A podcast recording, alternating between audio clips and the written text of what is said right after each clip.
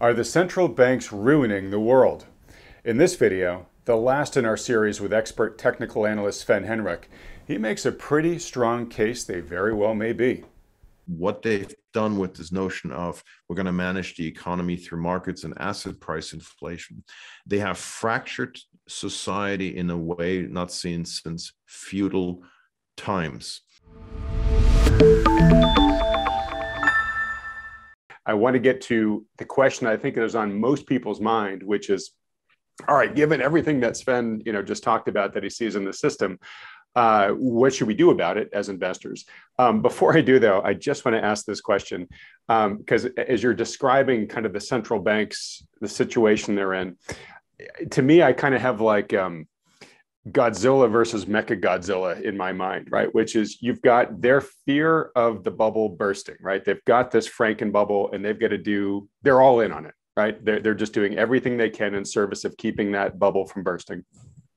But then you have the inflation monster on the other end, right? Which is getting stronger basically by the by the month here. Um, and that could be something that that finally forces them to do what they desperately do not want to do, which is maybe to start raising rates. Right? Do you have a gut feel uh, as to which monster you think is going to prove stronger in the end? Well, for, first of all, I think they're going to, you know, whatever pops the bubble uh, is is bank, central banks will uh, try to avoid to dearest to be blamed for it. Okay, they will not take credit for creating it, and they certainly do not want to be blamed for it. I think this is the inflation part is is, is really interesting now because we came out of the deflationary environment, and central bankers you know, I've been getting the Glamour magazine covers. You know, Ben Bernanke was the hero, Janet Yellen, the $16 trillion. These are the guys that saved the world, right? Time magazine. They've saved the world. They're saving the world. They're saving the world. But now, I mentioned Christine Lagarde in Bild magazine in Germany. You know, she got some really nasty headlines. You know, walking around with the Chanel bag while the poor people can't afford anything. Um, and we see it in the United States as well between Democrats and Republicans. I think the the Fed has gotten into some really bad negative publicity. Uh, they don't want to be in the political crosshairs, if if you will. I mean, you, you saw the trading scandals. I, I, I can go off on on that one. um, it, it, it, you wonder if the Fed ultimately is is losing kind of the public support. I think in many ways they are relying on the willful ignorance of the population at large in terms of what their role actually is. Um, I one thing I haven't not talked about yet today. I should I should raise it because it's it's an issue dear to my heart. What what they've done with this notion of we're going to manage the economy through markets and asset price inflation. They have fractured society in a way not seen since feudal times. U.S. GDP, let's say, is twenty-two trillion dollars. Since the March 2020 low, the top 1% the top 1% have gained 15 tri- trillion dollars in net worth. That's 70% of US GDP. There's no precedence for that to see so much wealth in such a short amount of period of time bestowed on few. And we're talking generational wealth. You've seen statistics like 89% of all stocks are owned by the top 10%. The bottom 50% own virtually nothing in terms of stocks. Yet now, this is where the danger is. I think the real danger is from a societal perspective. The, the bottom 50% are stuck with the inflation part. They're the ones that are getting hurt by that in a major way. Not only temporary inflation, because and by the way, let's be clear what inflation really means. Okay. You know, they're talking about year-on-year rate changes. Yes, we just had a massive move up if if all of a sudden that move up slows down you can claim victory on inflation because the year over year rate change has changed. You, you, housing can be flat next year.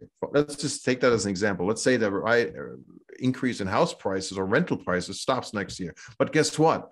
The consumer is still stuck with housing prices, rental prices that are 20% higher than they were higher last than they year. were exactly. Yeah. And and their wage growth has not been keeping up and so now you you you creating this society on the one hand you you get people just incredibly wealthy uh, and yet the that's why consumer confidence is down I, I guarantee you that's the reason and they're, they're, they're everything looks shiny, but they're actually struggling with making ends meet. And now that stimulus checks have run out, the cash has run out, and they're all going back into credit card spending. The angst is there. It is it, the angst is absolutely there. And, and one worry I have, and this is not a trend that started in March 2020, but that's been going on now since 2009. This this broadening wealth inequality that benefits the few and leaves the many behind. It's creating a fractured society and with the amplification of social media and misinformation and what have you we see an ever divisive political um, populace. And it's not only the united states i think maybe covid is, is a great example. I mean we and i've made this point before if, if you have a you know, issues are complex solutions for these issues, solving these problems is incredibly complex to solve from a political perspective in any setting. But if you cannot agree on a common reality from which to have a debate on, you're not going to get anywhere. And I think what all politicians, Democrats, Republicans, or in Germany and whatever else, they've all come to rely on central banks to bail them out, right? The, the, the Federal Reserve, the central bank, has become a political tool, right, to solve things. That's why all of a sudden they get handed climate change as a, as a solution. Wait, wait, are you saying that they're not independent, that the Fed isn't an independent entity? I, am sorry, no, it's just yeah, to, yeah, to, to, hear them profess that because I, I agree a thousand percent with you. Well, you just heard Biden say, you know, I mean, I'm, you know, I mean, by the way, I'm, I'm, I'm just going to hammer both sides here. You know, Trump, as you may recall, as president, he hammered on on on Jay Powell to stop the rate hikes and drop them back to zero and start QE, and Powell did.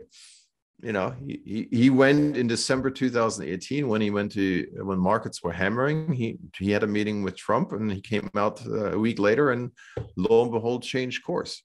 Know, Biden, you know, renominating uh, Powell now, which I I, I, could comment on probably being a political decision more than anything else. Um, he also just made the comment about, you know, what his view was on monetary policy and inflation and how his picks and his three future picks will represent his views. What, what has that to do with independence? You, you know, if, if you select the people that you want to follow your views. I mean, I, I, guess if you run an organization, that's fair and square. But the notion of Fed independence here, um, these quote unquote gurus, supposedly, that are acting out of the goodness of their hearts is simply not true. And one of the, you know, I don't take easily offense, but one thing I really took offense to this last year was when Jay Powell boldly out there claimed that Fed policy absolutely do not contribute to inequality. To wealth inequality. Yeah, absolutely. When I'm, I'm, when a billionaire like Stan Druckenmiller goes out there and says, not only do you contribute, you're the biggest driver of inequality. And we can see it in the data. It's absolutely staggering what's going on there. And unfortunately, you know, the central bankers get to keep make, making statements like that. You and I and Mike or anyone in our audience here we do not have a choice. We, we have no say whatsoever who these people are, what their policies are. We, it's, it's, it's, I called it a monetary North Korea. They're absolutely unaccountable by any measure you know congress supposedly has the oversight function but you have you seen these meetings have, have, you seen the questions they're like uh, yeah they're like and, groupies and, you know worshiping at the altar yeah yeah well and, and it makes sense because not only are most members of congress very wealthy they are actually benefiting from loose policies and having come to rely on the fed to bail out any polit- uh, economic issues, which they they need a good economy. If you're in charge of the House or the Senate or the presidency, doesn't matter which party it is, if the economy tanks, you're not getting reelected. Very simple.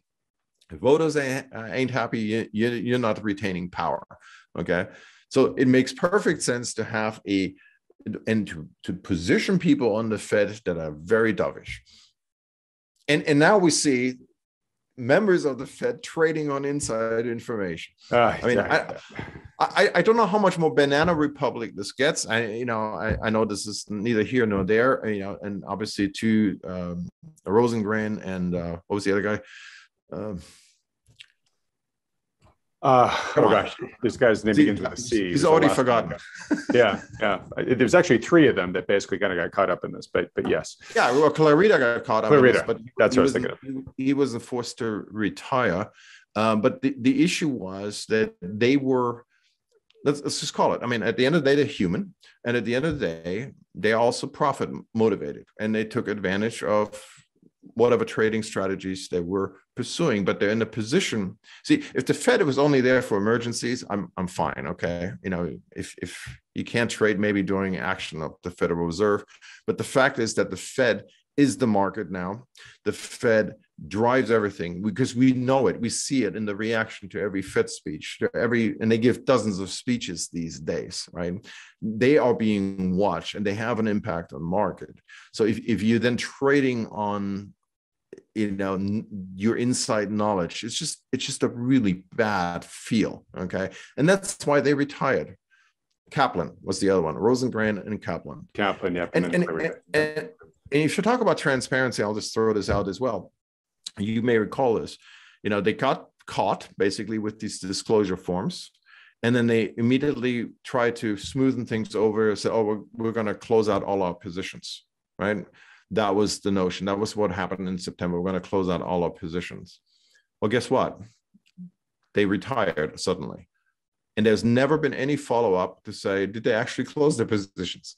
I would like to know you know, or did they just make that decision to retire? And then the other thing is, and you know, maybe it gets me into trouble, but I'm the only one maybe out there that sees a problem with Jay Powell running a massive long portfolio in equities. You know, literally tens of millions of dollars long at SPY and and the Russell. Right. That, Why that directly benefit from his policies that he's in charge of. You know, we're all human Okay. And you know, if if Powell sees all of a sudden his portfolio go down in massive amounts, like he did in December 2018 when markets dropped, you know, you, you, can you have that mental wall to completely separate yourself? I mean, I, and even if he's superhuman and could, it's just the optics of it are so bad. Like, why even have that? they're terrible. And and so i i that's why we have it. And, and then here's the biggest issue. Let's forget powell and his and his investments. But the biggest issue i have now uh, from an ethical point of view it started with greenspan got really popular with bernanke then really took off also with janet yellen and now it's going to also ultimately happen with jay powell. Everyone that becomes fed chair has now a clear established expectation to make millions and millions and millions of dollars in speaking fees once they leave the Fed, which is ironic because you, as Fed chair, are supposed to regulate the banks. Right. right? so you have a massive financial incentive to be favorable towards the banks because you got a payoff coming. Right. This right? is basically like your, your Fed chairmanship, sort of like your job interview for these guys. Well, I, will give you a specific example talking about just bad optics. And I, I'm not, I cannot make any accusations whatsoever. I'm just pointing out facts. Janet Yellen made over $7 million in speeches, in Zoom speeches in many cases from all, all kinds of financial institutions. And as soon as she became secretary uh, of the Treasury, she came out and says, Yay, go buybacks for banks. thanks for the checks. You know the, the problem is you get into an environment where you cannot actually have a, a, a, solid sense of trust that central bankers are doing what's best for the economy vis-a-vis what's also conflated with their own financial personal interests. Will i if as a fed chair will i bang on on the banks in a, in a hard way in regulation? Eh, Janet yellen was never a very wealthy person. She was an economist. She was in Berkeley. She was a professor. Ben Bernanke was never a, a yeah. massively wealthy person, but they are now. In, until he got hired by Citadel. That's exactly it. And he made tons of money with speeches as well. I'm, I'm just saying there's there's just the appearance of conflict of interest and and and seeing the tight relationship between markets and Fed action and how it's rewarded, it, just leaves a really bad taste. And I think this is where the Fed has done itself a lot of harm uh, in terms of public per- perception, because not only having created a system whereby they manage mm, the economy with market direction and are creating incredibly unprecedented wealth inequality, they also benefit personally themselves, right? And and and then when I, when I hear Powell talk about going to a visit a homeless camp while inflation gets juiced to the moon uh, with with rental prices, I mean, come on, yeah, yeah, it just seems so hypocritical. Yeah, it's it's it's it's not nice. And anyhow, I'm yeah, I, I understand the media is not going to hammer them on them because it's an access issue. Um, and probably I get a lot of grief for this as well on Twitter, but yeah, you but know, you know, and, and, and look, you know, I there's so much I want to continue talking about here, Sven. Um, we're going to have to have you back on at some point in the not too distant future. Um, you know, you, you've you put your finger on something that you write a lot about and I write a lot about, which is I think this is the most important part of the whole enchilada here, which is the the unfairness, right? We, we have basically the most powerful institution in the world and its policies are directly benefiting the very, very top of the wealth pyramid on an accelerating basis. And as you were talking about earlier, you know, everybody who's not in that top 1% is getting all of the bad and practically none of the good. Um, and that's just not sustainable. That's the kind of thing that eventually ruins society because, you know, your underclass gets to a point where things just can't survive anymore and it has no other choice but to, to stand up and rebel against the folks that are running the system and i think we're already seeing a lot of social cracks that are being driven by that and i could talk about those with you forever. Um, but uh, uh, I, I, do want to get to the, the, the last part of this this interview. The one thing i'll say is is um, you talked about the media there and i understand the access issue and all that but what what uh, what, what, what an important milestone in this journey that we're on here is when public awareness begins to focus on the Fed as being the culprit here and not the hero. And right now, unfortunately, they still are seen as the hero by them, you know, painted that way by themselves and by the media. But even the populace, you know, when they get in trouble, what do they do? Well, they they or when they're feeling the pain, what do they do? Well, they ask for more stimulus, uh, and not not realizing that that's sort of the vehicle of the uh, inequality that's that's crushing them. So we could really get into that forever. I, I don't think we have time here. So I'm going to force the conversation into this last key question, which is. Um, given what you see ahead, both in terms of the macro risks we've discussed, as well as what the charts are telling you, um, what assets or what portfolio positioning do you think makes sense in this kind of, of market here? Um, you know, is there anything that's popping out to you that says in this type of, of you know environment we see ourselves in here, these asset classes are likely to do particularly well or particularly poorly? Or are there any strategies that that you think work well, will, will work better going forward? Well, first of all, the, the Twitter handle is Northman Trader, not Northman Investor, right? So yeah, we, yeah, short term, yeah. We we we yeah we we like to focus on swing trades on the indices. Uh, we're we're not in individual stocks, and we're we're flexible. I mean, we, when we see buy opportunities in terms of what the signals tell us and the support levels, we we do buys. We we switch between the uh, different indices. So we we we may have a swing short on, and then we have hedge longs on, for example, on a different index, and and that has been actually working. Uh, very well over, over the course of the year because this year what we've seen in particular is this called so-called rotation game right we, we've seen all sudden inflows into financials or inflows into small caps at the expense of the Nasdaq. There was a period where the Nasdaq was actually lagging. And then the Nasdaq became stronger again. A lot of it had to do also with with yields, right?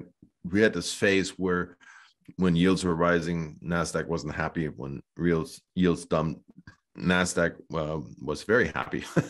um, so from from our perspective, it's always been uh, a flexible approach and sometimes that works incredibly well and sometimes it's more frustrating i mean it's it's it's not always i don't want to paint a you know a fantasy picture here either this is this is not very easy my my issue is know we are in a market where Uh, we are still dependent on on low rates, and they've created obviously the. I think the reality is simply to say that you know the risk-free premium justifies a lot of the valuations that we're we're seeing.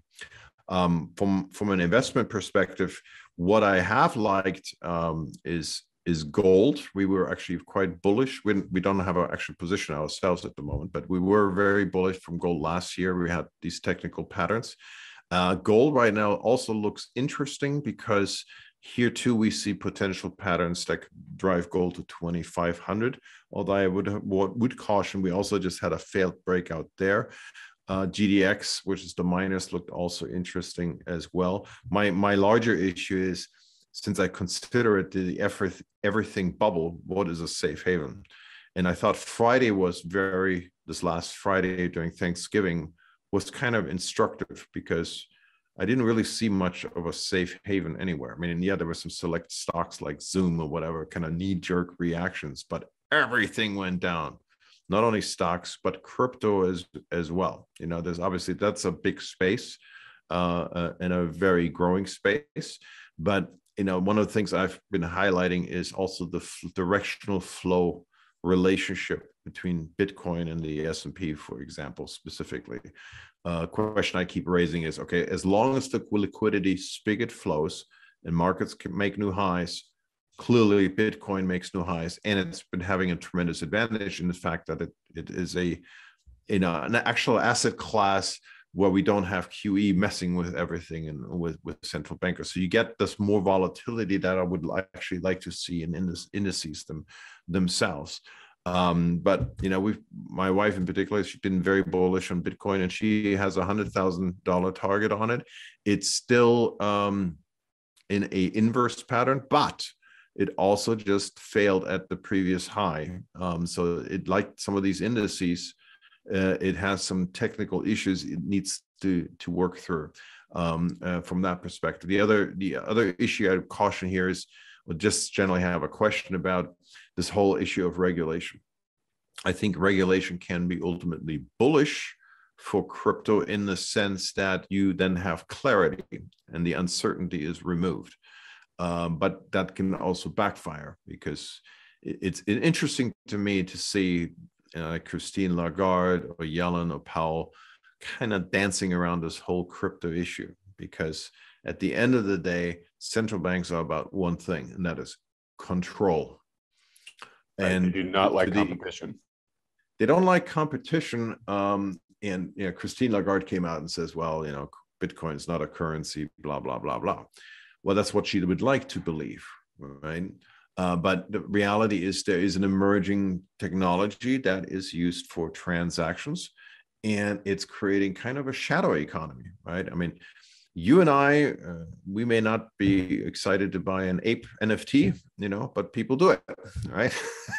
and and they're spending money on it, and uh, you know, we'll see if that's a fad or if this is ultimately going into the metaverse is going to be a real thing because I want to be, you know, have certain yeah, I want to look a certain way in the metaverse. So I'm going to buy some premium digital items to make me look good. You know, all possible, all likely in, in some form or, or another. You know, society always changes, and I'm I'm not the one to judge and say, okay, well, this is all silly. You know, I'm not interested in it. But the fact is, you know, we bought things that our parents thought were silly as well, right? Things things are changing, and and the challenge I think for central banks is you know, to the extent that this really grows and becomes an ever larger part of society, does that take away from them in terms of their ability to control what they want to control? Right? Uh, they they are the one they are the money printers after all, right? They don't they don't want other people to to mess with that. And then maybe a corollary issue here is okay. So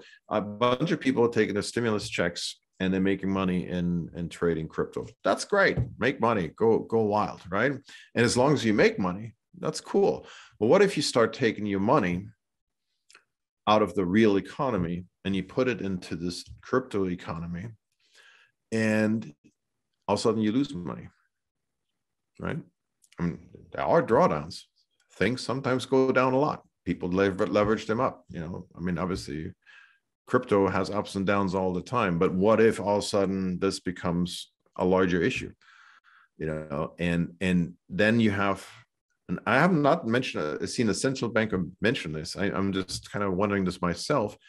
If you start taking away money from the real economy, put it in the digital economy, and you lose a lot, lot of money in it, that money doesn't come back into the real economy.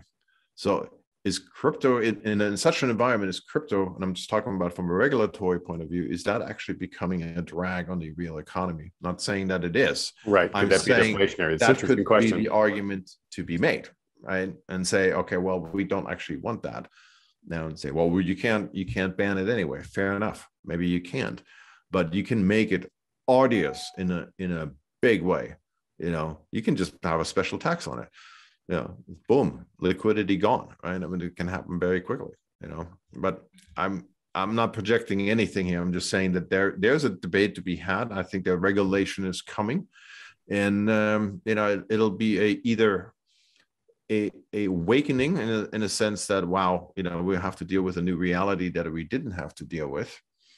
Uh, or it's massively bullish because now we know what it is and there's not going to be anything more and we can go wild also possible so crypto is, is interesting now from perspective, but like with anything else, and I just highlight this, and I've been point, posting charts on Bitcoin in particular all year long.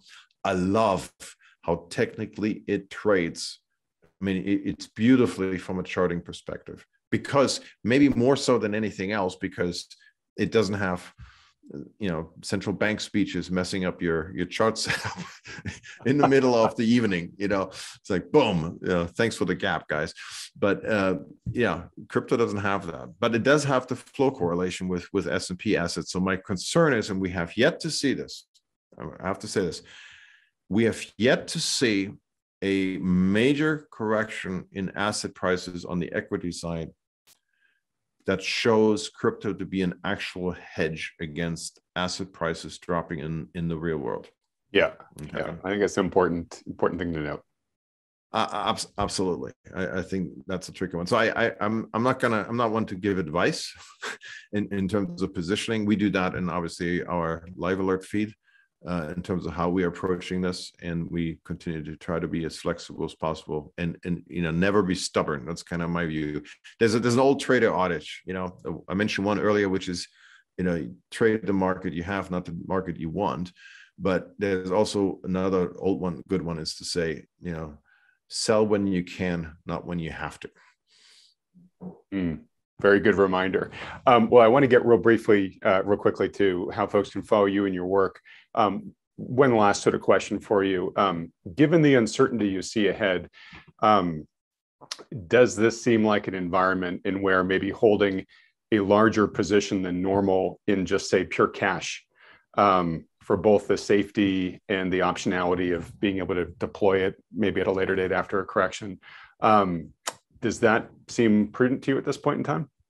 I, I this is where I go back to these technical charts. Um, if you want to be active in this environment. Um, these these big trends have been incredibly helpful all year long in terms of saying, okay, I want to be less aggressive on the long positioning side than than maybe say on on on other things so you can always pull in things in and out right i mean you can you can always re- reduce your risk management to then have the flexibility to to put back in a more aggressive positioning on a on a pullback the the worry I have is that we're going to have a type of an event at some point. I don't. I'm not projecting it to happen here in this, this December, which is highly unusual, by the way. I mean, this December sell-offs are extremely rare. 2018 was an example. 2000 was an example. There's still so much liquidity flowing in. I'd, I'd be surprised, but you know, technically, I would love to see it, obviously, because I want to see some of these technical reconnects. Um, but you know, when we've seen plenty of times, at beginning of a year, things kind of shaking up a little bit, right? So just also recognize that while people have maybe had some tax loss selling here on on some of the many stocks that actually down for the year, uh, but there's also big winners that people are reluctant to sell right now, especially big cap tech, right? If you if you've been uh, long these, you will want to avoid the capital gains this year if you can avoid it. And and so um, oftentimes you see some selling early in the year and this these type of assets right? That can bring about a quick drawdown. So if you anticipate an event like that which is never a guarantee of course you know, it makes sense, you know, maybe take advantage of some market strength to have flexibility. I, I would always encourage flexibility. I mean, I, I know in this environment it has paid to be absolutely reckless and all along uh, in in the indices, but I think as as people also realize this year, uh, many people got hurt chasing a lot of these things aggressively, especially with with call options. So, yeah, I always like flexibility.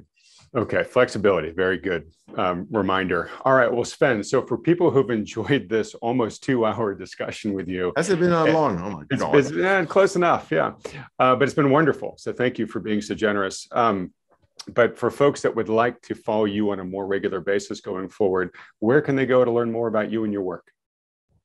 Well, obviously, there's there's Twitter where I kind of live. I have a little mansion there in, in, in Twitter world, and uh, it's called at, at Northman Trader. It's my Twitter handle. The Northman Trader website is uh, obviously where we post our membership um, um, articles and analysis.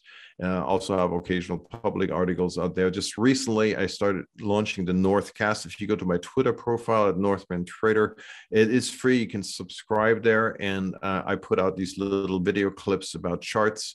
Uh, what I see is kind of I took my public charting into into this format because I, I find that when I just post a chart with a few limiting words, uh, they often get misinterpreted. So I've I've learned that giving a voiceover of the charts gives a little bit more perspective and in depth and understanding.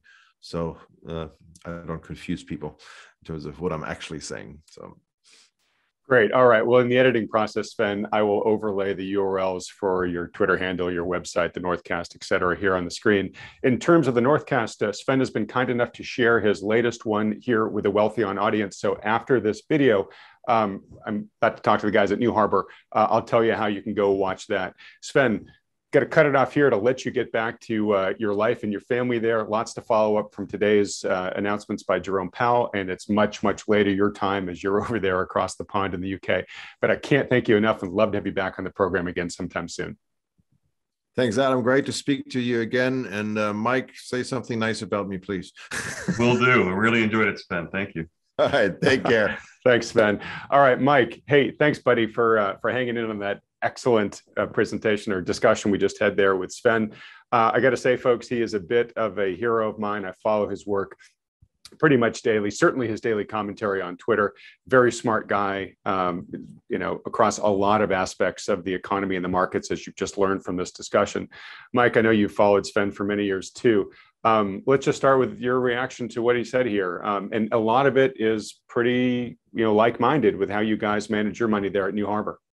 Yeah, I, really enjoyed that. I, I love Sven his writings, and you know, I follow him on Twitter, and he certainly has a a tinge, more than a tinge of sarcasm in his writings. Um, but but what he does have in his writings and his comments is just a, a, an insane amount of understanding and knowledge of the data. Just listening to him talk about some of those dates. I'm pretty good with dates too, and I read a lot, but I don't remember them like he does. He remembers exact dates and you know certain things that happen in markets and, and just when they happen, and it's pretty impressive. But I think he really hits a nail on the head. And I know it's a simplification. The real problem is the Fed, the Fed, the Fed, the Fed. It's all the Fed. We all trade the Fed, but all you know when when, you know and, and say the Fed has control, and they have had control to an unbelievably unfair extent since 2008. But you could even argue that they've been causing bubbles and crashes um, since before then, and they have been. You know, so they they caused the tech bubble and crash and the housing bubble and now the everything bubble, just like Sven talked about. But the Fed is the culprit. This is not a fair system that we've been operating under, and nobody knows how this is going to to come apart. You know, which is why we think the only way to really navigate this is to get mostly out. And Sven is more of a trader and talks about ways to get in and out, but there, there's always a give back. You know, so you you have to decide how much you're willing to give back and what is likely to be a swift drop or even a crash at some point based on how extreme things are. And we have decided to raise a you know a fair uh, amount of cash versus trying to trade in and out of it in rapid fashion. Now, this has gone on so so very long, but the Fed has caused a, a broken system. I want to make that clear. The, the Federal Reserve and other central banks who have then followed suit have created a broken, unfair system that creates wealth disparity in a very unstable market. It's either straight up or it's or or it crashes, you know, and, and at some point it, it will. We've seen a lot of mini crashes. You know, even the COVID crash wasn't really a crash. I guess it was in terms of percentage, 32% in 17 days, but it was rescued immediately. And now we have something that's absolutely obscene. Sven talked about a market cap to GDP of 160%. We're at 208% or something right now, 214% at the high a week or two ago. So to think that's not going to matter here, you know, we could talk all day long about how to navigate, but but I think the way to navigate is to stay mostly out, to have some exposure to real things like gold, and to have some dry powder to be able to react. I don't think we're going to get hyperinflation immediately, even though the Fed says inflation is not transitory.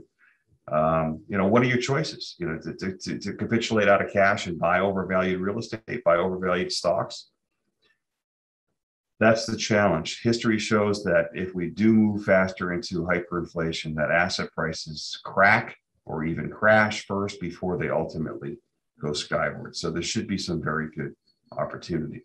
But all in all, I, I thoroughly was was thrilled and enjoyed that that that almost two hour talk that we just had.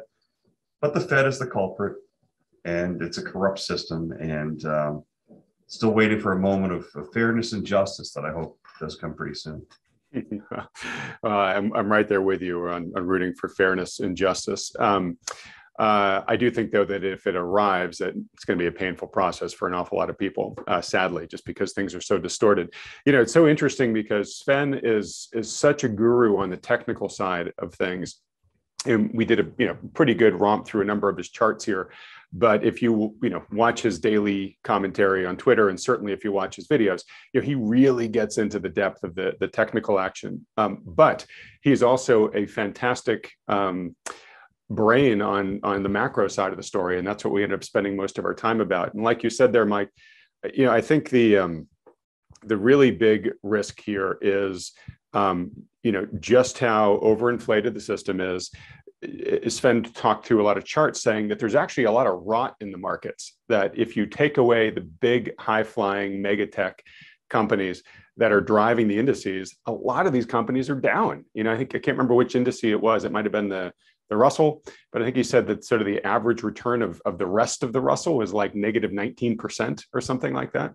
So, you know, we have a system that is decaying from the inside uh, the veneer looks solid because the, those few companies are propping up the overall average of the index. Um, but then we have the other major thing, which is that what has characterized this mega bull run um, since uh, the great financial crisis, uh, and certainly what's gotten us out of last year's COVID um, weakness, uh, has been central bank uh, liquidity. And you know, we now have the Fed pumping the brakes right? They're, they're not necessarily tightening yet, but they will be tapering and they are talking about tapering faster. Um, so to your point about worries of hyperinflation and whatnot, you know, you, you don't have that when central banks are tapping the brakes.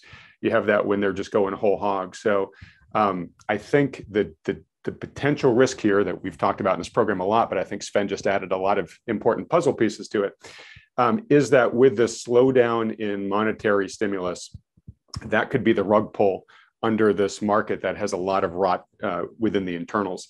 And we could see, to use Sven's word, you know, a right sizing, which, as he says, you know, tops are processes, but uh, declines are events, where that could drop the market substantially very quickly catching an awful lot of people by surprise and and look if you're if you're interested in trying to trade the market like sven you know definitely he's a smart guy work with him or somebody like him but it does take an awful lot of focus. It takes an awful lot of work and it's a game of averages where hopefully you win more than you lose. Um, a lot of regular people just don't have the time um, the energy uh, and uh, you know the, the focus they've got real lives to live. Um, so that only works for a certain type of person. What you're saying mike i think makes a lot of sense for the general person which is hey the smartest thing to do in a market with this much risk in it is just play it as safe as you can. Um, you know try not to be long the market uh, try to be invested in more defensive uh, assets. You mentioned their gold. I loved hearing that Sven thinks that gold actually has a really promising technical lineup right now. So, um, just my way of saying, Mike, I think your guys' approach fits very well the ma- macro environment that that Sven just laid out there for us. Yeah, absolutely, Adam. We agree with that, and um, there's just very, very likely to be some kind of asset price crash or asset price crisis or, or deflationary impulse, if you will. It's very, very likely that's going to happen. It's going to give those that have some buying power opportunity to buy.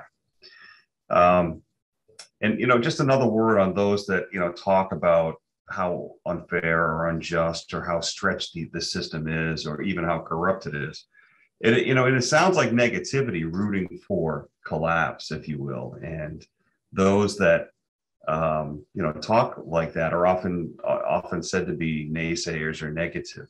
Another one of doom your guests, doom and gloomers. You know, I mean, you've had Charles Hugh Smith on here before. I really enjoy his writings. Uh, his website is of two minds blogspot.com, I think. Just two days ago, or maybe three days ago, he wrote a piece about about this, saying those that call for collapse aren't rooting for a collapse; they're trying to prevent a collapse of society, those that call out how unstable the system has been for so long, how unbalanced, one sided, and unfair it's been for so long, are not trying to benefit from a notion of being right. They're trying to call out structural problems year after year. But it's difficult because the truth is, we have very rarely in history had a period of so long 13, 14, even, even longer, many years of no consequence from ever more extreme um, intervention, particularly monetary intervention. And like Sven said in the talk, we weren't asked about that at all. Not only are central banks not independent, particularly the Fed, we weren't asked our opinion. And the average person doesn't really even pay attention until they feel it personally, unfortunately.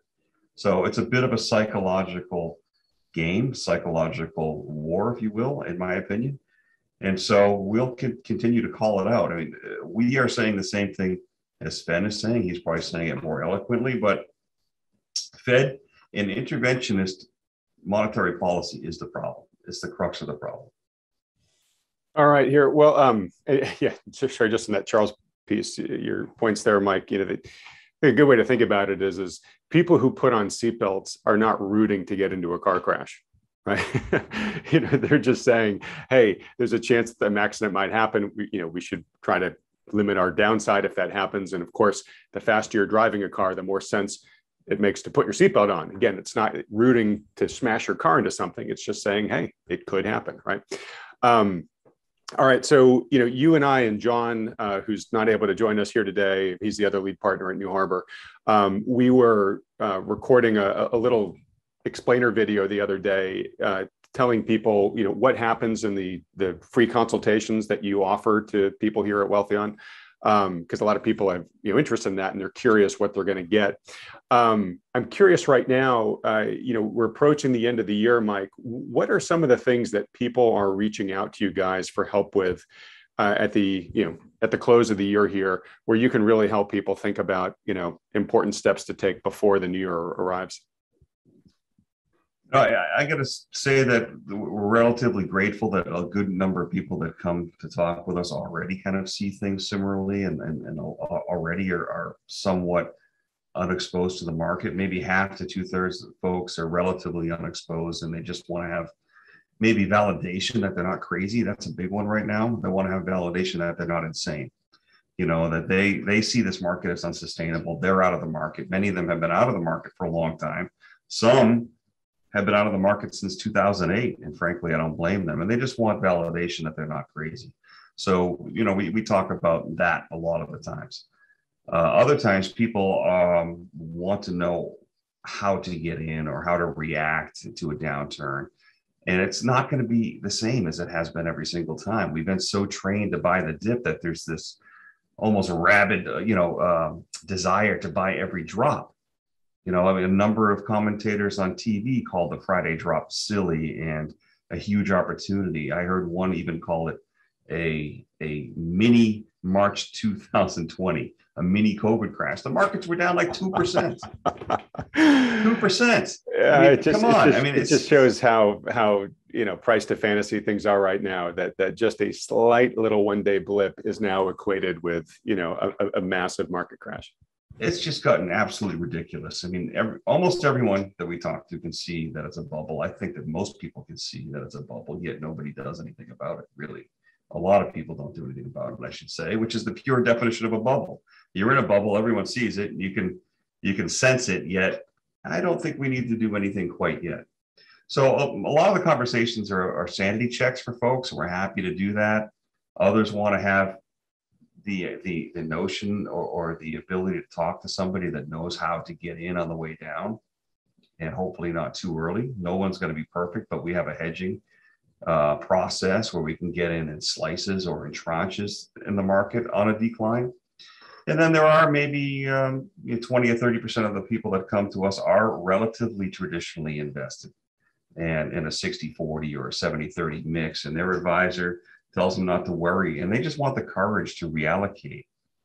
And, you know, oftentimes we're giving them that courage verbally. And sometimes people choose to hire us in our management, in which case one of the reasons why they're hiring us is to have that courage to reallocate and stick to a plan.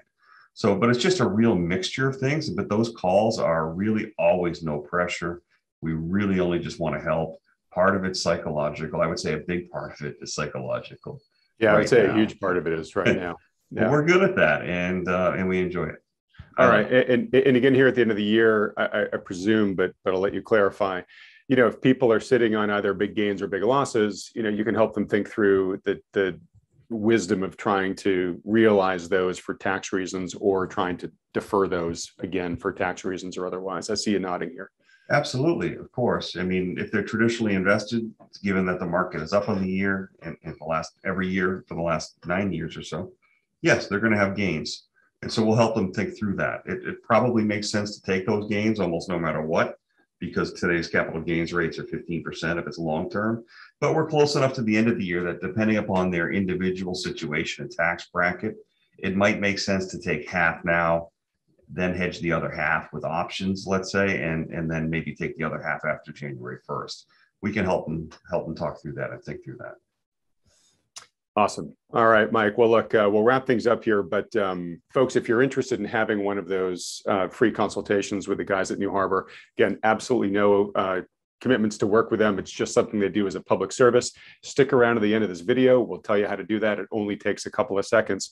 Uh, as we wrap up here, Mike, um, I think uh, you know we should talk about you know what's been going on with gold because we've been talking a lot about gold in, in recent um, videos especially with the guys at Crescat Capital from uh, two weeks ago which was a phenomenal video. Folks if you haven't seen that i'm going to put it up here. Uh, you definitely should go watch that if you have any interest in sort of exposure to hard assets.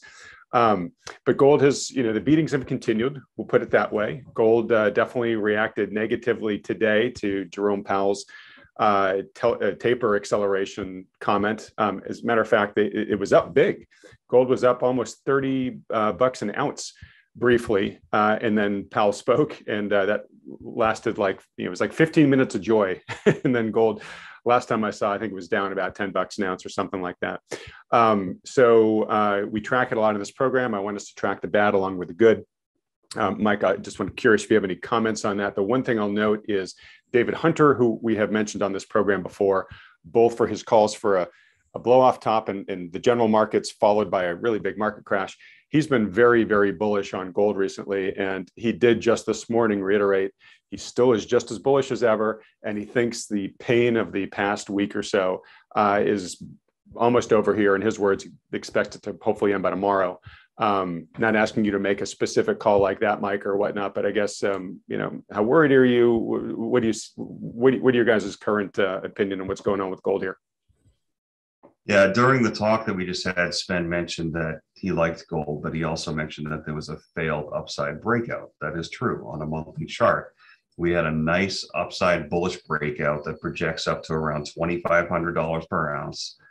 Uh, so I agree with Sven on that. If we if we got that bullish triangle breakout, which we did, it has failed. We're back into the triangle. The only thing I would say in gold's defense is that gold had two failed bearish triangle breakdowns in the last few months, of which I've mentioned here before, that gold has tried to shake people out. I mean, it's almost like you might have said, or maybe Sven said, if you own gold, you kind of line up for the beatings, you know. Um, but it has just stealthily made um, kind of like a, a big, uh, I know, you know, I don't have a chart in front of me or, or you, but it's made a big second top here in August of 20 and it's kind of on a handle consolidation, formed a triangle. It's almost like a big cup and handle formation going back 10 years.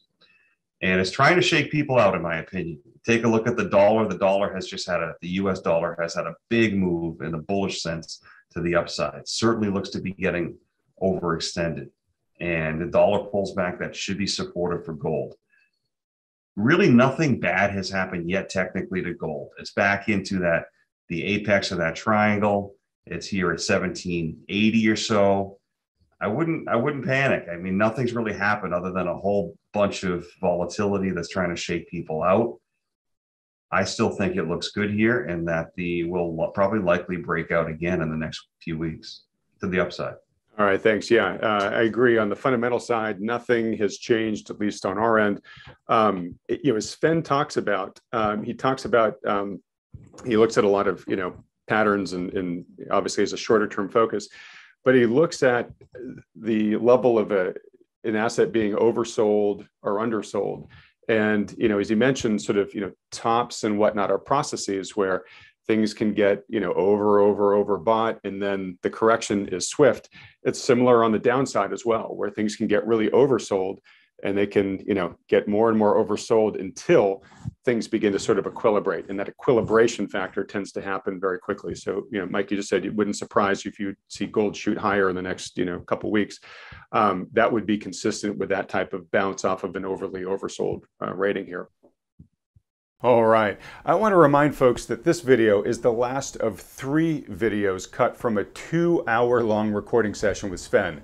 If you've not yet watched both of the first two videos, you can do so right now by clicking on the links provided in the description below this video, or by going to youtube.com slash wealthion. Also, Sven has kindly allowed us to share his latest Northcast video with you, which you can access right now for free at wealthion.com slash Northcast. It's packed with excellent charts and analysis that build on the insights Sven has shared with us in this interview. And don't forget to help support this channel and bring you more great experts like Sven by hitting the like button and then clicking on the subscribe button below, as well as that little bell icon right next to it if you haven't already. Mike, thanks for your usual wise counsel this week for the prudent investors watching this video. Folks, if you're one of them and would appreciate a free, no strings attached portfolio review by Mike and his team at New Harbor, just stick around. We'll tell you how to do that in just a few seconds. And no matter what the markets do from here, we'll be tracking it together next week when our expert will be the great macro analyst Grant Williams. Thanks for watching, everyone. We'll see you next week. Thank you very much, Adam. See you soon. If you'd like to schedule a consultation with one of the financial advisors at New Harbor Financial, simply go to wealthion.com. These consultations are completely free and there are no strings attached. The good folks at New Harbor will simply answer any questions you have about your investment goals or your portfolio and give you their best advice given their latest market outlook. They're willing to do this because they care about protecting people's wealth and because Wealthion has connected them with so many thoughtful investors just like you over the past decade. We started doing this because so many people have approached us in frustration, looking for a solution because they're feeling out of alignment or downright ridiculed by the standard financial advisors who have been managing their money. You know the type. The kind that just pushes all of your money into the market, scoffs at the idea of owning gold, and when you bring up concerns about the market's sky high valuations, they say, Don't worry, the market will always take care of you. For many of the reasons discussed in today's video, we think this is one of the most challenging and treacherous times in history for investing. We strongly believe that today's investors are best served working in partnership with a conscientious professional financial advisor who understands the risks in play. Now, we're agnostic which professional advisor you work with, as long as they're good. If you're already working with one, that's fantastic. Stick with them. But if you don't, or are having trouble finding one you respect or trust, then consider talking to John and Mike and the team at New Harbor. Now, for those about to ask, yes, there's a business relationship between Wealthion and New Harbor, which we've put in place to make sure everything is handled according to SEC regulations. All the details on this are clearly provided on the Wealthion.com website. Also, it's important to note that New Harbor is able to work with U.S. citizens, green card holders, and those with existing assets in the USA. But for regulatory reasons, they aren't able to take on non US clients. All right, with all that said, if you'd like some insight and guidance on how to protect your wealth during this unprecedented time in the markets, go to wealthion.com to schedule your free consultation with the good folks at New Harbor. Thanks for watching.